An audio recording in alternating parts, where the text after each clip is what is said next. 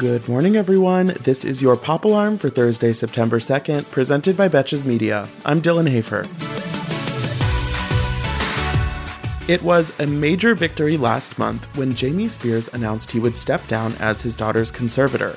But as his exit from the conservatorship is being arranged, Britney is alleging that Jamie is trying to get every last dime out of her before he goes.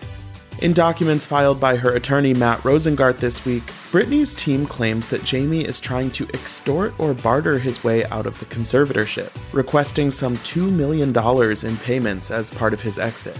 In a statement to Vulture, Rosengart said, quote, Britney Spears will not be bullied or extorted by her father, nor does Mr. Spears have the right to try to hold his daughter hostage by setting the terms of his removal. This is not about him, it is about the best interests of his daughter, which, as a matter of law, mandate his removal.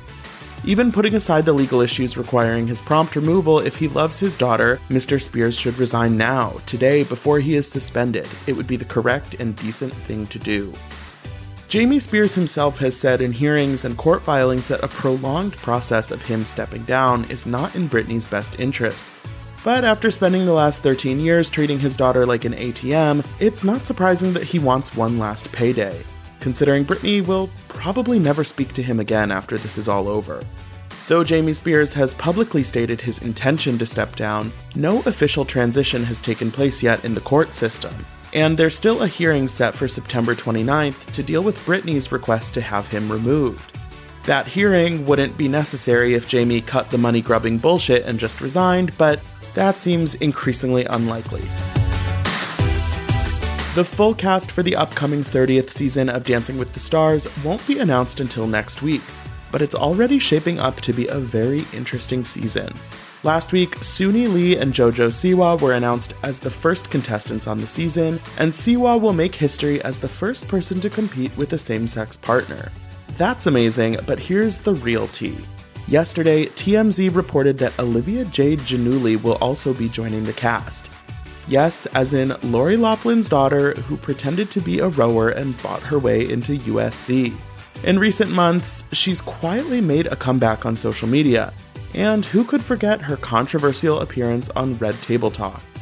I'm not sure how a Dancing with the Stars appearance fits in with what she told Jada Pinkett Smith about focusing on doing good in the world, but I can't pretend I'm not here for the drama.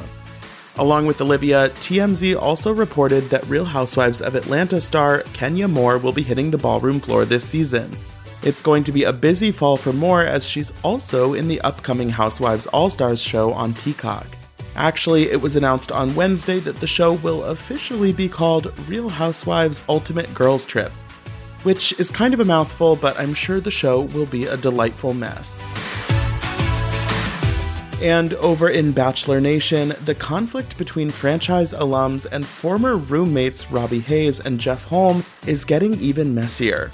Last month, Holm made news when he filed for a restraining order against Hayes, claiming that he was verbally abusive toward him and he didn't feel safe in the home they shared. Earlier this week, the restraining order was dismissed because Holm apparently failed to show up in court to argue his case. Now, Robbie Hayes is going public claiming that Jeff Holm was actually the one harassing him, not the other way around.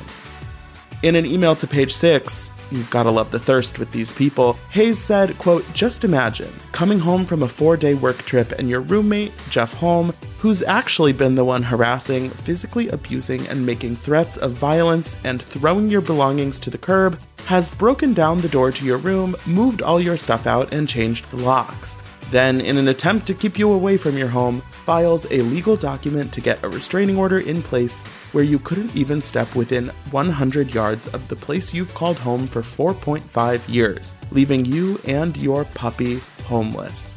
I don't know exactly who to believe here, and the truth is probably somewhere in the middle, but leaving a puppy homeless is unacceptable behavior no matter what. From a legal standpoint, it seems unlikely that this situation will go any further, especially if Jeff Holm can't even be bothered to show up in court, but it's safe to say that these two should probably never be roommates again.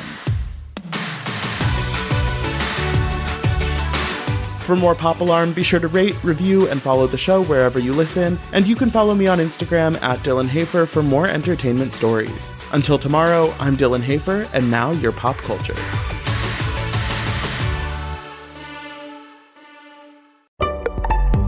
Betches.